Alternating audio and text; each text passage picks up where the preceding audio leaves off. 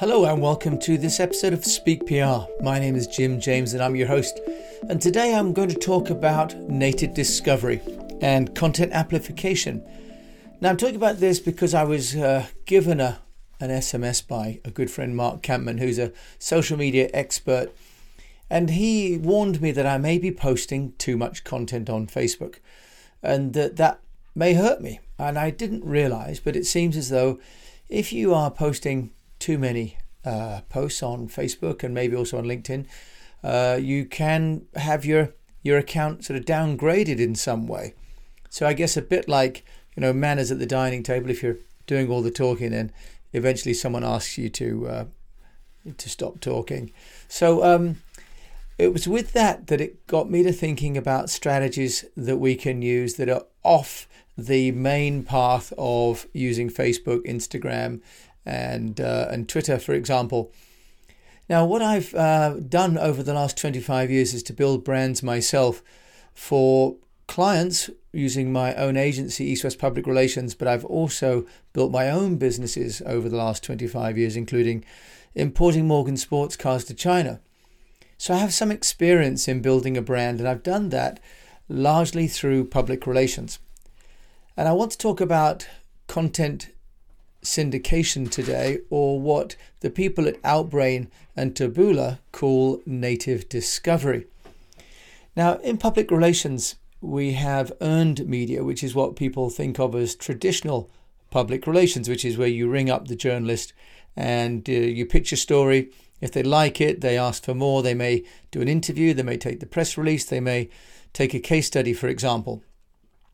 The second kind of PR that we have is owned media, where we own the channel. So we own our own Facebook or LinkedIn uh, channel. And so we can put what we like on that. And, but as I've been told by Mark Kempman today, I may be putting too much into my own channels. The third is the shared media, which of course are the social media two way streets where someone has taken my content and then is amplifying it themselves. And you could even look at things like TripAdvisor um, or Trustpilot, where people are starting to share views about us and our companies, whether we like it or not. And the third group of media is paid media. Now, in the past, traditionally, paid media are what we used to call above the line advertising, as opposed to below the line, uh, or what then became through the line, and it used to be below the line was direct marketing, and through the line became sort of paid for insertions into publications. Paid media now, with the way that companies like Outbrain and Taboola are defining, is what they call native discovery. Now, I've used this myself actually for some clients some years ago, and even for my own content. Because when you look at the bottom of your, for example, CNN or in Singapore, the AsiaOne website, or even BBC, you're going to see coverage or articles that aren't really articles contributed by the journalists themselves, but they look like proper articles. They don't have a PR headline or an advertising headline. What they have is a is a headline that could just be a um, an article. Things like you know, uh, should you uh, take out ex- extra equity on your home after 65, for example. And what you'll find is that long form content has been provided by a publisher, uh, by a company that has paid to send out long form, i.e., you know, articles as opposed to adverts, or it could be a video. And it's the equivalent of the old, what we used to call advertorial supplements. So, paid content is now distribution and exposure that we've paid for, and it can include search, social media campaigns, display ads, and so on. Now, with with Outbrain, um, I've used that with really good effect, and I'll go into how that works in, in just a little bit of time. The reason this is working is because in the recent years, in the last five, six years, content marketing has exploded, with 89% of B2B marketers currently using content marketing, apparently, according to a Nielsen research. And that's because editorial and informational and entertaining content works best. Viewers now, as we're looking at screens and we're controlling what's on the screen and surfing and, and moving on if we don't like it, means that advertising in the old banner ad networks that we used to have in the uh, late 1990s, early 2000s are largely gone because people like uh, Safari uh, and Google put ad blockers. So we used to have a little banner or even a sidebar on the browser, but now those have gone because what the browser owners realized was that that was their revenue and they weren't going to give that away to ad networks. So the way to get in front of people um, is sometimes through giving them great articles that they will run, but what we can also do is to share content through what we call these content syndication platforms. Now, the people at Outbrain, they call it native discovery because what happens is that content goes into content that uh, being read by the viewer already or watched by the viewer already. So, just in the same way that advertising has become targeted according to the search or what we've seen already, this is, of course, where all the, the cookies are coming in. What the native discovery does is it's basically saying if someone's reading about mortgages or about pensions and so on, we can send them long form content that's also relevant to that particular area of interest.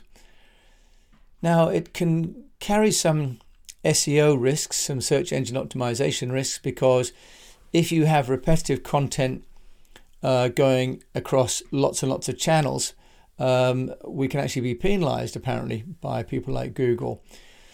But fresh content syndicated across multiple platforms is good for our SEO. So I think my, my view is you can use the same content two or three times, maybe not all on the same day, but over a period of a month, and, and fare no risk whatsoever. Now, there are platforms like Medium where we can post our own content, whether it's uh, photos, audio, videos, and so on. Uh, and these really are, if you like, shared content in my view. It's like a, a group blog where everybody is participating and it becomes sort of like a, a self publishing platform. There's another one uh, which is called Scoop.it, which also starts to collate uh, content from around the web and automatically compile it for us.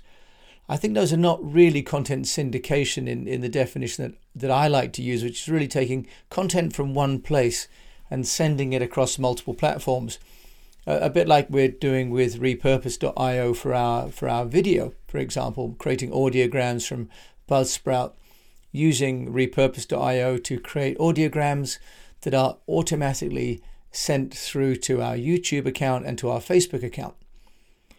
So there's Medium, but there's also, for example, SlideShare. And I'm always amazed that more clients don't use SlideShare, especially for B2B. To give you an idea of the sort of potential of SlideShare, there's a recent share by Ogilvy on social media trends in 2020, and it has 598,375 views. Now imagine if you're a any agency to have half a million people look at your PowerPoint presentation, normally preserve maybe for your a few clients and a few staff, that's pretty amazing, right? By any advertising standards, that's fantastic. And that's free. So 80 million people use SlideShare every year, apparently, um, to learn about topics quickly from subject matter experts so you can categorize them. So it was founded in 2006, and I have been using it for quite a long time myself. And I put company presentations on there, and I put pitches on there where we created content that clients or companies decided not to use. We don't put anything proprietary to them, of course but it was acquired uh, in 2012 by LinkedIn. And although um, the integration isn't one where you know you log into uh, LinkedIn and you automatically go to SlideShare, you have to log in and out. There are some 18 million uploads in 40 content categories, and it's one of the top 100 most visited websites in the world. So, for any B2B client that I have, I always recommend getting product brochures and any marketing materials at all and knowledge into SlideShare, and it's free to post. Now, uh, I mentioned Outbrain. Outbrain.com uh, is a site that I've been using. And what I do then is I post content on there, for example, a long form article that might be a white paper written by a client. Uh, and then I can choose quite specifically on a cost per thousand basis.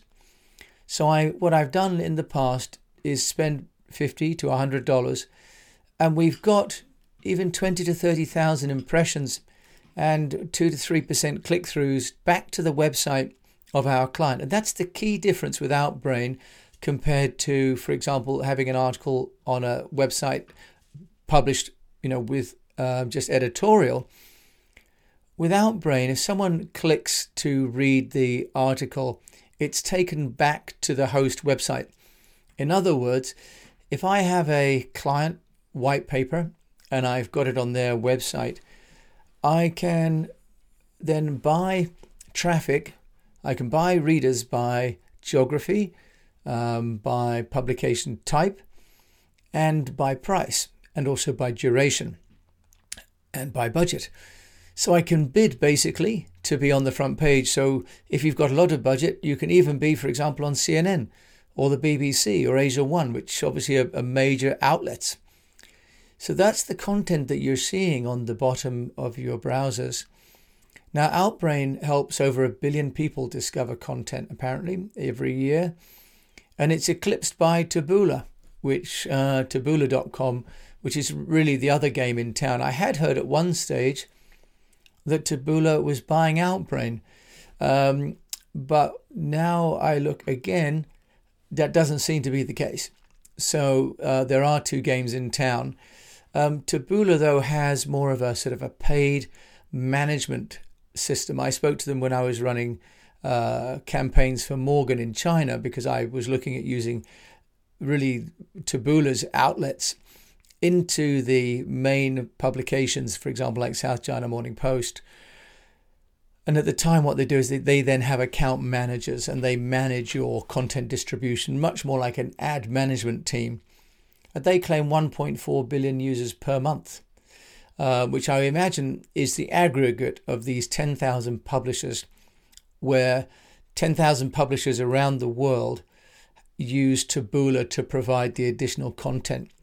They also claim they got 50 times more data than the New York Public Library. Now, personally, I haven't been into the New York Public Library, but I'm sure it's terrific.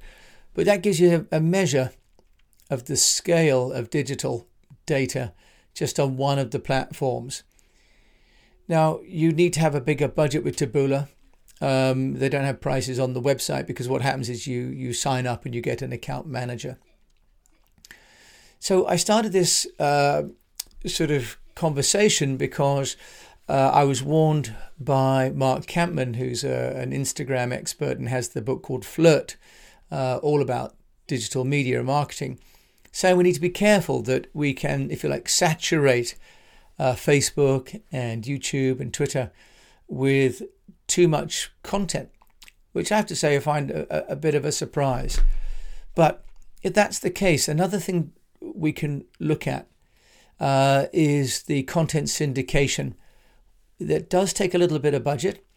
It doesn't cost anything to post things to medium.com nor to SlideShare. Uh, but those two platforms really are posting and hoping people or having people come and find the content.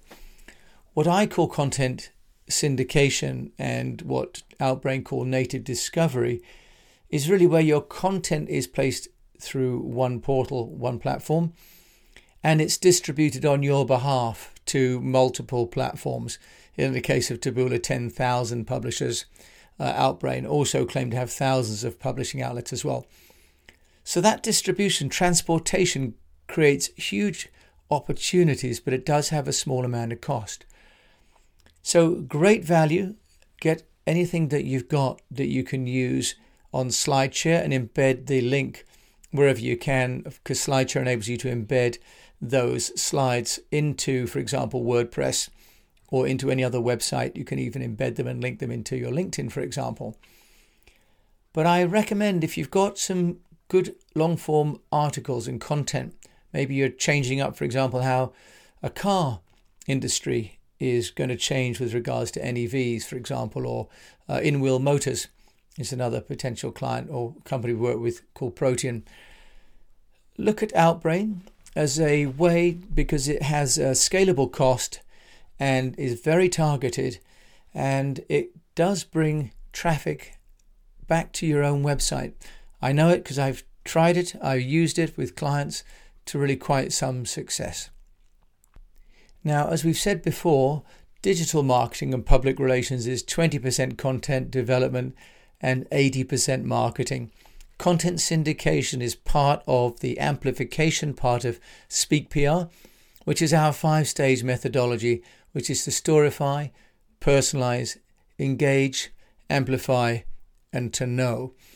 Content syndication is a valuable way to leverage your current content using platforms that are out there so that people can find and read or watch what you've got to say how you add value to the marketplace without having to do really any extra work, but just leverage leverage the technology. It's there to serve small and medium-sized business owners like me and you to get our word out.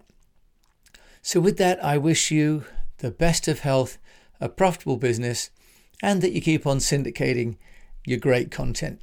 Thank you so much for listening to this episode of Speak PR. My name is Jim James.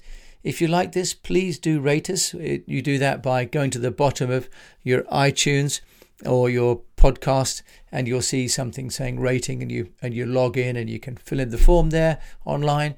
If you uh, would like to get more information about Speak PR, it's all available on our website at eastwestpr.com, as is a subscription to our weekly newsletter, which goes out every Friday around the world.